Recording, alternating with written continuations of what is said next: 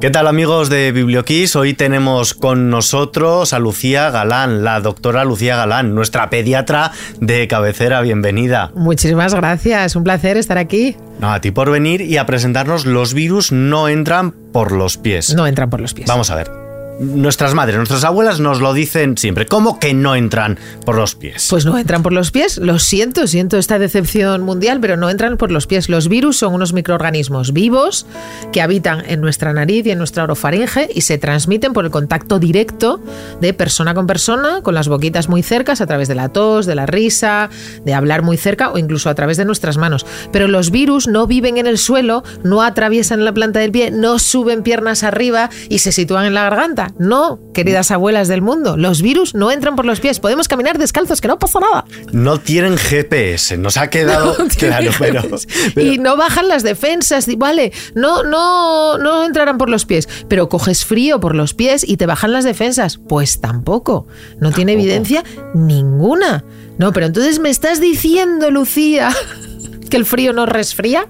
¿Eso es lo que me quieres preguntar? Pues venga, te lo pregunto. ¿El frío no resfría? Pues mira, realmente lo que resfría, ¿qué son? Los virus. ¿Vale? Lo que resfría son los virus. Lo que ocurre es que nosotros en nuestra anatomía, en la nariz, tenemos unos pelillos que se llaman cilios, que es que funcionan como si fuese una telaraña. Tú cuando inspiras se quedan ahí filtrados y limpian, ¿no? Y sirven de barrera antes de bajar a la vía aérea. Bien, pues tenemos esos cilios y tenemos unos agregados linfocitarios que son unas, unas defensas que también luchan contra los bichos que puedan entrar por la nariz. ¿Qué ocurre con el frío? Que con el frío los cilios funcionan de una forma, digamos, que más perezosa. Entonces se mueven mm, más perezosamente y entonces captan peor al virus. Y al mismo tiempo las defensas que tenemos en la nariz también están como al 70%, no funcionan completamente. Entonces el frío lo que hace es favorecer que que, si coges un virus, este tenga más posibilidades de replicarse y de provocarte un resfriado, pero el frío no resfría. Y espérate, que es que ahora me veo que me vas a decir que en el desayuno al zumo de naranja no se le van las vitaminas o incluso me vas a quitar el zumo de naranja para desayunar. Las dos cosas, hacemos un dos por uno. Las vitaminas no, se van. Las vitaminas no se van, no salen volando, ¿no? No tienen alas. No, no, no, no, lo siento. No, esto es una leyenda urbana. Las vitaminas están ahí y no desaparecen.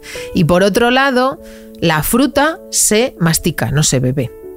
Entonces, mm, tenemos evidencia científica sólida y contundente y de hecho la Academia Americana de Pediatría desaconseja el consumo de zumos naturales en los niños menores de dos años, cero consumo, y luego en los niños más mayorcitos entre medio vasito y dos tercios de vaso al día, como mucho, de zumo natural. ¿Por qué? Porque el azúcar que está presente en la fruta de forma natural está dentro de unas celdillas de la matriz de la fruta, donde está la fibra, que es lo verdaderamente interesante. Entonces nosotros cuando masticamos la fruta, ese azúcar se va liberando lentamente y esto a nuestro organismo le gusta. Lo que no le gusta es que hagamos un zumo donde nosotros de forma artificial liberamos automáticamente los azúcares de la fibra porque se queda fuera y a efectos metabólicos y efectos prácticos es como si nos tomásemos agua con azúcar, porque ese azúcar de la fruta se comporta como azúcares libres y entonces produce un pico rápido de glucemia en sangre y un pico rápido de insulina en sangre que a nuestro cuerpo esto no le gusta nada.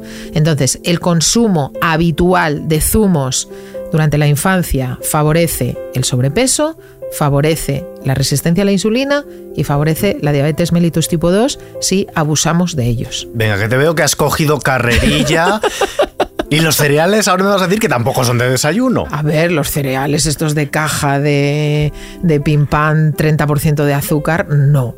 Si consumimos cereales al desayuno, lo ideal es que sean integrales y sin azúcares añadidos, que los hay. Antes no los había, ahora los hay. Bueno, podemos hacer la compra un poco más. Podemos leer el etiquetado. Más consciente. Los virus no entran por los pies. Es uno de los mitos que vienes a derribarnos en este libro. Pero, ¿qué otros aspectos vas a abordar en estas páginas? Bueno, pues empezamos en este tono tan divertido con el que hemos empezado esta entrevista, con un chascarrillo detrás de otro, con infinidad de anécdotas que a mí me han pasado en estos 20 años de profesión como pediatra. Pero luego nos vamos adentrando en mitos que realmente ponen en peligro la vida de nuestros niños y, de hecho, mm, la están poniendo. Si hablamos hablamos de baby mitos, que digo, pues el collar de ámbar que ponen a los bebés para la dentición, no sé si lo habrás visto alguna vez, que les ponen un collarcito así. a mí no me suena, pero seguro que nuestros oyentes lo han Súper frecuente, collar de ámbar para que los niños no les duelan los dientes. Bueno, los dientes no duelen todo lo que se cree que duelen, pero es que además ya hay casos descritos de estrangulamiento de bebés por culpa de este collar, entonces totalmente desaconsejados. El uso de tacatá multiplica por tres el riesgo de accidentes infantiles. Eh, los papás que apuntan a sus hijos a natación cuando tienen 12, 15 meses y en la barra del bar el otro día escuchaba yo, no, el mío es que ya sabe flotar con 12 meses y entonces estoy súper tranquilo porque sé que si se cae a la piscina no se va a ahogar. La evidencia científica nos dice que los niños menores de dos años si se caen a una piscina se ahogan igualmente porque se asustan tanto que no son capaces de salir a flote y por supuesto no saben nadar aunque vayan a clases de natación. Abordamos mitos sobre la salud mental, sobre las autolesiones, sobre el suicidio, sobre la depresión, sobre la ansiedad. Los niños también sufren todos, todos estos trastornos mentales. Abordamos mitos sobre las vacunas, el rey de los mitos, el macho alfa de, los mitos son las vacunas. O sea que aquí hay un poquito de todo. Vamos a ir poco a poco derribando estos mitos mientras avanzamos en las páginas de tu libro. Los virus no entran por los pies, aunque te centras en los niños. ¿Son extrapolables al resto de la población? Sí, claro. Sí, sí, sí, sin duda. Sí, sí. La evidencia científica que yo tengo revisada, obviamente, es en niños, pero las vitaminas no se van ni con tres años del zumo, quiero decir, ni con 18 años, y el resto de los mitos eh, son adaptados a la vida adulta, claro que sí. Y estos mitos comienzan desde que los niños y los bebés nacen, y el primero es enganchar mamar, la lactancia. Mm. ¿Por qué hay tanto mito y por qué todo el mundo es experto en lactancia? ¿Verdad? Pues hay tanto mito porque venimos de una era en la que ha habido mucha desinformación y mucha ignorancia en torno a la lactancia. Entonces, cuanta más ignorancia sobre un tema, más posibilidad hay de generar mitos. Estos mitos son especialmente dolorosos porque generan un impacto emocional en las madres que a veces les hace abandonar la lactancia. Y muchas de ellas luego las ves dos, tres, cuatro, cinco años después y cuando sacan el tema de conversación son heridas que todavía no han sido capaces de curar porque se sienten tremendamente culpables culpables de haber abandonado la lactancia, muchas veces por, lo que han escuchado. Sí. ¿Y tiene buena parte de responsabilidad en este hecho las, las abuelas? A ver, yo no quiero cargar contra las abuelas, las abuelas hacen lo, que buenamente pueden, pero claro, eh, bajo el lema yo he criado a cinco hijos y a siete, mm. siete nietos, tú guapina no me vas a decir a mí ahora que la lactancia no es cada tres horas. Pues señora, tengo que decirle que la lactancia no es cada tres horas, que la lactancia se demanda. Sí, muchos de estos mitos vienen de las creencias populares que ya acarreamos de nuestras abuelas. Sí, además te, escuché en la presentación de tu colección de libros Lucía, mi pediatra, con la doctora Raquel Velasco, que comentabas que... te que en buena parte venía también porque las nuevas abuelas de hoy en día fueron las que en su día daban leche de fórmula. Correcto. Porque era lo que estaba en el mercado y era el boom en ese, en ese momento. Nosotros venimos de una generación donde ha habido un salto generacional. Nuestras madres, eh, la inmensa mayoría de ellas no dieron pecho. Con lo cual, las madres de mi edad eh, nos hemos encontrado con que cuando tú pedías información sobre lactancia materna había un salto. Entonces, nuestras madres no nos podían asesorar, no nos podían acompañar y lo que ellas habían vivido era, mujer, dale un biberón y te quitas de problemas. Entonces, esos son los problemas reales que nosotros vemos ahora en, en las madres entre 30 y 50 años han vivido estas lactancias, porque este paso generacional de la información ha sufrido una fisura. Entonces, afortunadamente ya estamos ahora en una generación donde las tasas de lactancia son mejores que hace 20 mm. años y ojalá los hijos, nuestros hijos, tengan por lo menos los conocimientos y la experiencia que tenemos nosotras ahora como mujeres que hemos dado pecho. Pero de lo que no se libran los niños es de ir a la guardería, ir al colegio de 0 a 3 años y nada, niño que va al colegio, niño que vuelve a casa con mocos resfriado y con virus por doquier. Sí, así es. ¿Por qué ocurre en realidad esto? Bueno, eh, la Asociación Española de Pediatría es bastante clara, la americana también, y ellos apuntan que los niños escolarizados antes de los tres años multiplican por tres el riesgo de infecciones, que la mayor parte de las infecciones son resfriados comunes, otitis, amigdalitis, gastroenteritis, esto es lo normal. ¿Y por qué? Pues porque no es lo mismo tener un hijo que esté en casa a cargo de un cuidador principal, que se despierte a la hora que él quiera, que vaya al parque, que coma en su casita y que no esté en contacto con personas que están enfermas, a un niño que está en un contexto en una clase donde hay 20 niños más, donde cada uno probablemente traiga un virus diferente, donde conviven en espacios pequeños mucho, mucho número de, personas y entonces la transmisión de los virus obviamente pues es infinitamente más rápida. Es, algo que hemos aprendido también nosotros los adultos en la reciente pandemia de, de coronavirus. Pero en realidad generan inmunidad frente a estos virus? ¿O pues es otro mito que vamos a, tumbar ahora mismo? Pues mira, a medias. Este mito lo vamos a tumbar a medias. Eh, durante muchísimos años se ha dicho, bueno, yo lo apunto a la escuela infantil porque así coge defensas, como si las defensas las pudieses coger como champiñones en el campo, ¿sabes? No es así. Coge defensas y así cuando entre al cole ya está más fuerte. Esto realmente no es así. La mayor parte de las infecciones que tienen los niños de 0 a 3 en la escuela infantil no les generan inmunidad. Es decir, pueden coger una bronquiolitis varias veces, otitis varias veces, gastroenteritis varias veces, no dejan recuerdo inmunológico. Eh, haciendo el libro encontré un estudio muy interesante en el que describía una serie bastante numerosa de niños en los que dejaban cierta inmunidad frente a resfriados comunes hasta los 13 años. Es decir, que si se protegen de algo es de tener algún catarrillo, pero nada más. Exacto. Has dicho gastroenteritis, palabra clave. Otro mito que vamos a derribar ahora mismo, el Aquarius.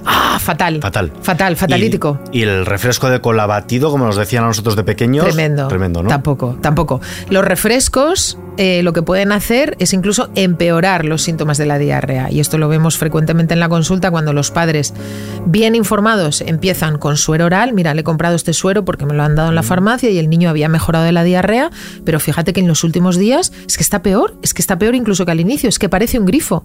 Y tú dices, qué raro, pero ¿habéis cambiado algo? Bueno, se me terminó el suero y además estaba cansado del suero y como tenía varios botes de acuarios en la nevera, le hemos empezado a dar acuarios. Y eso ha desencadenado una diarrea osmótica que llamamos, precisamente por las altas concentraciones de azúcares y de sales que tienen esos refrescos y que el organismo los expulsa, pero además acompañados del resto del agua que tenemos en el cuerpo. Con lo cual, no, los refrescos no están indicados en el tratamiento de las gastroenteritis. A los niños hay que darles, si no toleran nada, ni agua ni comida, soluciones de hidratación oral, que es el suero oral que se compra en las farmacias. Tampoco hay que hacer agua bicarbonatada, que a veces las abuelas lo hacen, con limón, bicarbonato. No. La receta clásica tampoco. No, tampoco, tampoco, lo siento, lo siento, lo siento. En este caso, visita la farmacia sí o sí. Eso es, consulte con su farmacéutico. Exacto. Vamos a dar un paso, un paso más. Me, me hablabas antes de niños en la piscina. ¿El corte de digestión existe? ¿No existe? ¿Tenemos que esperar dos horas, media hora?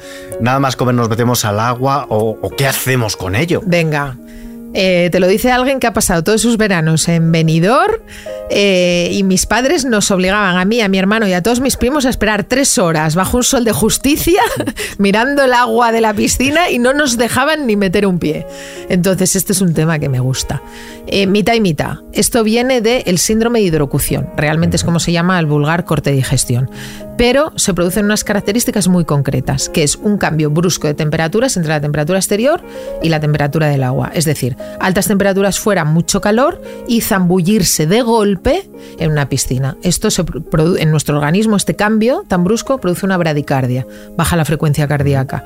Entonces, si además a esto le sumas que has tenido una comida copiosa, donde la mayor parte del riego sanguíneo se concentra en el intestino, por eso muchas veces después de una gran comida uno está como que tiene ganas de dormir, que tiene sueño, porque está toda la sangre en el intestino y se medio olvida un poquito del cerebro. Bien, pues si le sumas una comida muy copiosa, donde la mayor parte de la sangre está en el intestino, y una bradicardia por zambullirte de golpe, puedes tener una sensación de mareo, puedes tener una sensación de angustia, incluso de náuseas y de vómitos. Y esto si te pasa en el agua, pues, te problema. Exacto, problema, problema. sobre todo si estamos a, 40 grados a la sombra. Correcto, o estás en una, o estás en el mar, o te tiras en, estás en un barco y te tiras eh, al mar. Entonces, ¿cómo se meten las abuelas en las playas? ¿Tú te has fijado alguna vez? Así despacito, tobillitos, eh, muy despacito. Así le damos tiempo al cuerpo a acostumbrarse y luego evitar una comida copiosa antes de bañarnos. Y si nos hemos pegado la gran fabada asturiana, pues hombre, esperar un poquitín a echarse la siesta. A que la sangre llegue al cerebro otra vez. si es que el cuerpo lo pide, si el cuerpo tiene sueño, sueño hay que darle. Hay que escuchar las señales del cuerpo, claro que sí.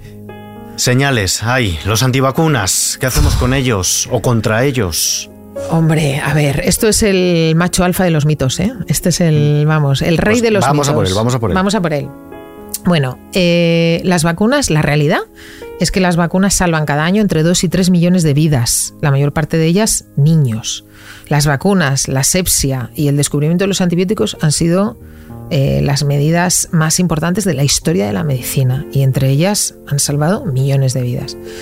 Entonces, su uso es incuestionable en el sentido de mm, medida de salud pública y de prevención de enfermedades graves. Ahora bien, cuando tenemos una familia reacia a las vacunas, que yo he tenido muchas a lo largo de mi, de mi experiencia profesional, nunca podemos ir desde el ataque ni desde el juicio porque encontraremos un muro y lo que conseguiremos es que esa familia no vuelva a tu consulta. Con lo cual pierde ese niño, pierdes tú y no conseguimos el objetivo. ¿no? La mayor parte de los razonamientos que les llevan a no vacunar se desmontan fácilmente con, con la evidencia científica.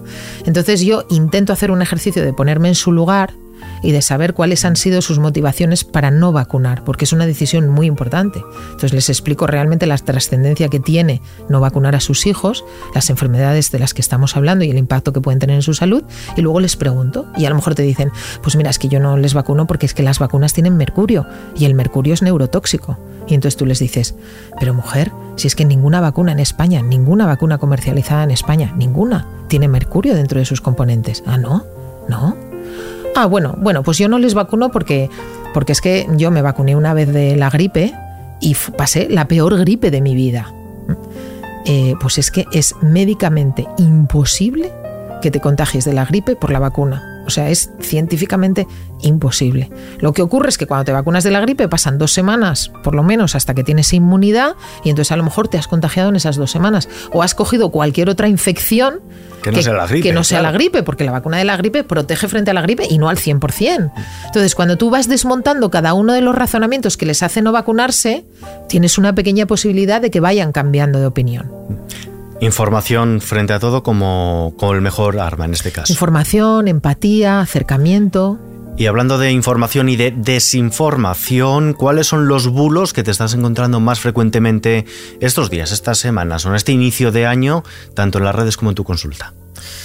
Pues a ver, eh, bueno, claro, ahora con la gripe a tope. Eh, la cobertura de vacunación de la gripe sigue, siendo llamativamente baja, o sea, la gente sigue siendo muy reacia a vacunarse de la gripe por este motivo que te digo, cuando es una vacuna segura y que tiene infinidad de años, es una vacuna que, es, muy, muy, muy sólida en nuestro país, pero el mayor bulo es esto, he tenido gripe por culpa de la vacuna y ya no me vuelvo a vacunar.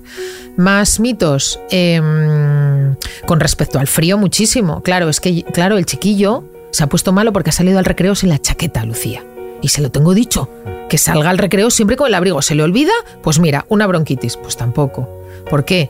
Porque el virus que le ha provocado esa bronquitis lo ha cogido justamente en el interior del aula, rodeado de niños, con las cabecitas muy juntas, no por salir al patio sin la chaqueta. Que tampoco tienen que hacerlo que tampoco tienen que hacerlo. Quiero decir, si hace frío, sentido común, si hace frío te pones la chaqueta, pero también hay veces que los niños están sudando como pollos porque están corriendo muchísimo y se quitan una capa. No pasa nada, no, no pasa nada porque estés sudando y te quites una capa, no te vas a resfriar vas a resfriar por el virus, recordamos una vez más. No entra ni por los pies ni por ausencia de, de, abrigo. Pero vamos a otro tipo de salud. Vamos a hablar también un poquito de la salud mental en la infancia. ¿Cuáles son los síntomas, podemos decir, de que algo no va bien con nuestros pequeños? Bueno, la salud mental es un tema que necesariamente tenía que abordar porque los datos de los que disponemos nos preocupan a toda la comunidad médico y científica. Em, los índices de trastorno de ansiedad, depresión, autolesiones, trastorno de conducta alimentaria y suicidio han aumentado en los últimos cuatro años de forma muy importante. En el año 2021 em, fallecieron más jóvenes por suicidio que por cáncer. O sea, eh, todos los años estamos manejando unas cifras de 300, 320 jóvenes que se quitan la vida. Y esto es un fracaso de toda, de toda la sociedad porque nosotros somos los responsables de estos, de estos chicos. ¿Qué nos puede hacer sospechar que algo no va bien? Pues yo lo que les recomiendo a mis pacientes es eh, mantener esa mirada atenta frente a los adolescentes, sobre todo, y cuando veáis un aislamiento llamativo, se niegan a salir, eh, están más irascibles de lo normal, de repente crisis de llanto, niños que, que, ya no lloraban porque ya eran más mayores y de repente los ves llorar, pérdida de peso, en los adolescentes es muy frecuente, no los miras tanto y de repente un día dices, cariño, si se te caen los pantalones, fracaso escolar, de repente en un trimestre suspenden siete asignaturas. Esto no es normal. Pueden tener una, dos, pero de repente una caída en bloque. Esto nos tiene que poner, nos tiene que encender las alarmas. Y luego, súper frecuente a todas las edades, los dolores abdominales y los dolores de cabeza. Todo dolor de barriga que dura más de cuatro semanas o dolor de cabeza que dura más de cuatro semanas, que sobre todo es el atardecer o los domingos cuando ya están preparando la mochila, que desaparece los fines de semana y están fenomenal, pero que por la tarde, noche vuelven con ese dolor la inmensa mayoría de ellos son dolores funcionales y responden a una causa emocional. Entonces, por favor, que consulten. Además, nos recalcas mucho que el bullying no es solo cosa de niños. Claro que no. No es cosa de niños, no es un juego. El bullying es la primera causa de suicidio en los adolescentes. Y uno de cada cuatro niños sufre bullying en nuestro país.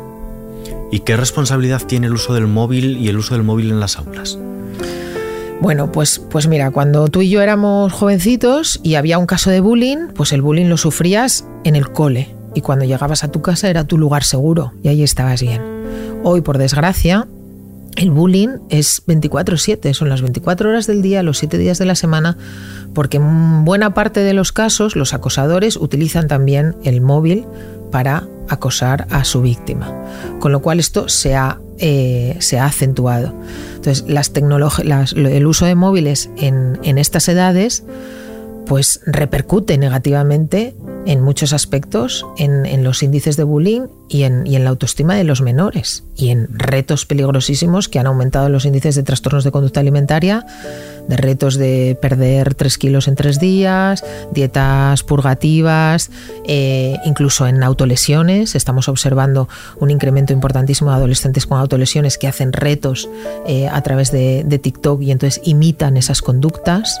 Y ya no retos y, e imitaciones de este tipo, sino otras que a priori no son destructivas, pero en los niños y adolescentes no, no deberían hacerlo. Me estoy refiriendo, por ejemplo, a estos jóvenes que con 8, 10, 12 años se ponen a imitar las rutinas de skincare que ven en, en TikTok o, o en redes sociales. Mm. ¿Qué problemática estamos teniendo en este sentido? ¿Has tenido algún caso ya en consulta de, este tipo? Claro, sí. O sea, todo lo que los niños. Eh, o sea, partimos de la base de que mi opinión, esto sí que es opinión personal, es que un niño menor de 12 años no necesita un móvil. No necesita un móvil. Un niño menor de 12 años necesita pasar tiempo en casa, necesita jugar, necesita hacer deporte, necesita salir al exterior y necesita pasar tiempo con sus padres, con sus hermanos, con sus primos y con sus vecinos. No necesita un móvil. Es decir, que no hay ningún beneficio extraordinario que le aporte un móvil a un niño menor de 12 años con respecto a otro tipo de actividades. Partimos de la base de que son niños donde ese cerebro está en continua transformación y en continuo cambio y son especialmente vulnerables a todo lo que ven. No nos impactaba a nosotros cuando éramos pequeños que de repente veíamos una peli a deshoras y, y estabas seis meses con pesadillas. Ellos están continuamente con esta pantalla y no podemos controlar los contenidos. Entonces, claro, los niños son especialmente imitadores y van a imitar todo tipo de comportamientos que vean. Y además en la pantalla están falseados. Mi propia hija, que ahora mismo tiene 15 años, ha caído muchas veces en la trampa de mamá, cómprame esta crema porque mira el antes y el después. Y son cremas con retinol, que son cremas que utilizo yo con 45 años. La piel no está preparada, no es lo mismo una piel madura con Correcto, no está preparada, con lo cual hemos visto niñas con quemaduras, hemos visto niñas con, con reacciones alérgicas o con hipersensibilidad a estos productos, con eczemas que no sabes de dónde vienen y que les pones un montón de tratamientos y no entiendes el origen hasta que te confiesan que se están echando un producto para pieles maduras. Hablamos también en este caso del uso de maquillaje, cada vez en edades más tempranas. El uso de maquillaje en edades tempranas tiene mucho que ver con lo que ven y lo que proyectan en las redes sociales, eh, claro que sí, las chicas a las que ellas se quieren, eh, a las que ellas se quieren parecer, pero el uso de maquillaje y chicas de 16 y 17 años en consultas de medicina estética para quiero esta nariz o quiero estos labios o quiero estos pómulos. O sea, los filtros y, la cultura de la estética en los adolescentes eh, realmente les está dañando la salud mental, les está distorsionando la, imagen corporal.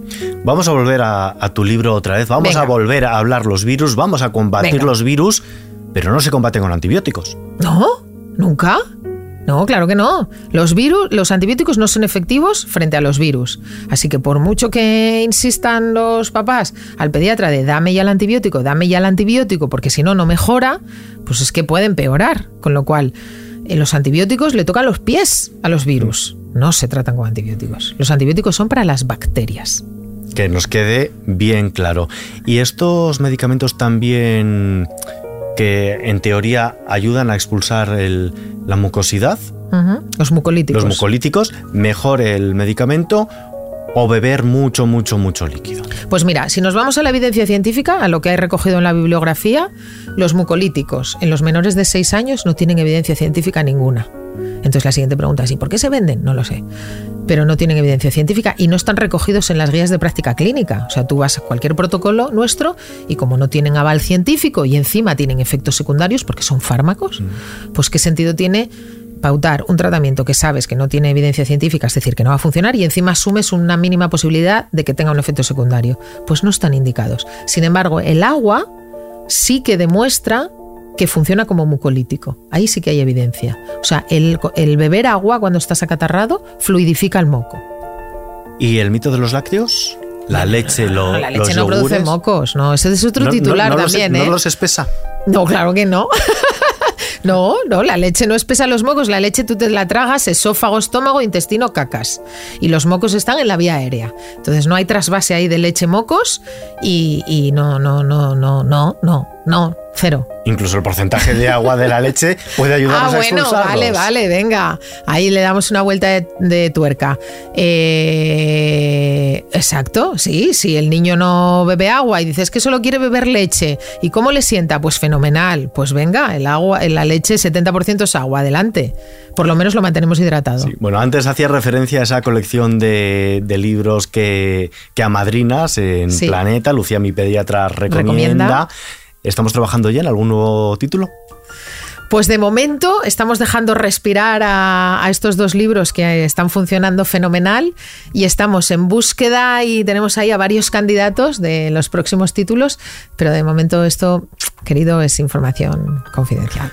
Bueno, pero es, me das la percha para invitarte aquí que vuelvas a presentarnos algunos de, ellos, pero para eso primero tendremos que acabar esta entrevista, Lucía. Claro que sí. ¿Qué banda sonora le ponemos a Los virus no entran por los pies? Pues mira, le vamos a poner eh, Mi pequeña gran revolución de Izal, porque es una canción absolutamente inspiradora que me recuerda a mi hija pequeña, que fue la gran revolución de mi vida y sigue siéndolo ahora con 15 añazos que tiene. Pues mira, si te parece, nos vamos a quedar escuchando esta canción, se la dedicamos a tu, a tu hija pequeña y Lucía, te esperamos aquí con algún próximo libro. Ojalá, muchísimas gracias a vosotros. Hasta la próxima ferocidad me deje huella, que ahuyente mi maldad, que aleje bestias, que ponga en su lugar pura inocencia, la que hoy cubre tu cuerpo sin darte cuenta, que hables sin pensar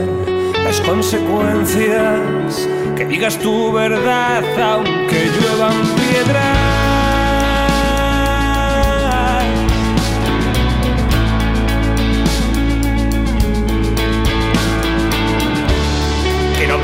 esa fe que hoy es eterna y esa forma de no ser consciente de ella, que tu curiosidad no desaparezca y crezca como lo hacen ahora tus piernas, las que te llevarán tan lejos como quieras, comiéndote la vida a manos llenas.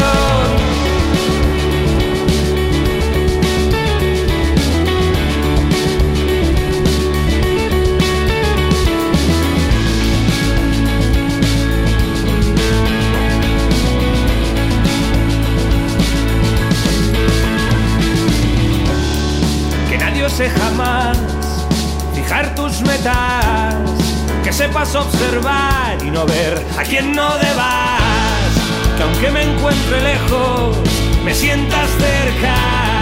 Que la distancia que hay entre nuestras puertas se hará siempre tan ridícula, tan pequeña. Mientras los dos sigamos las mismas estrellas. Y aunque vueles lejos tan alto que no puedas vernos, te esperamos dentro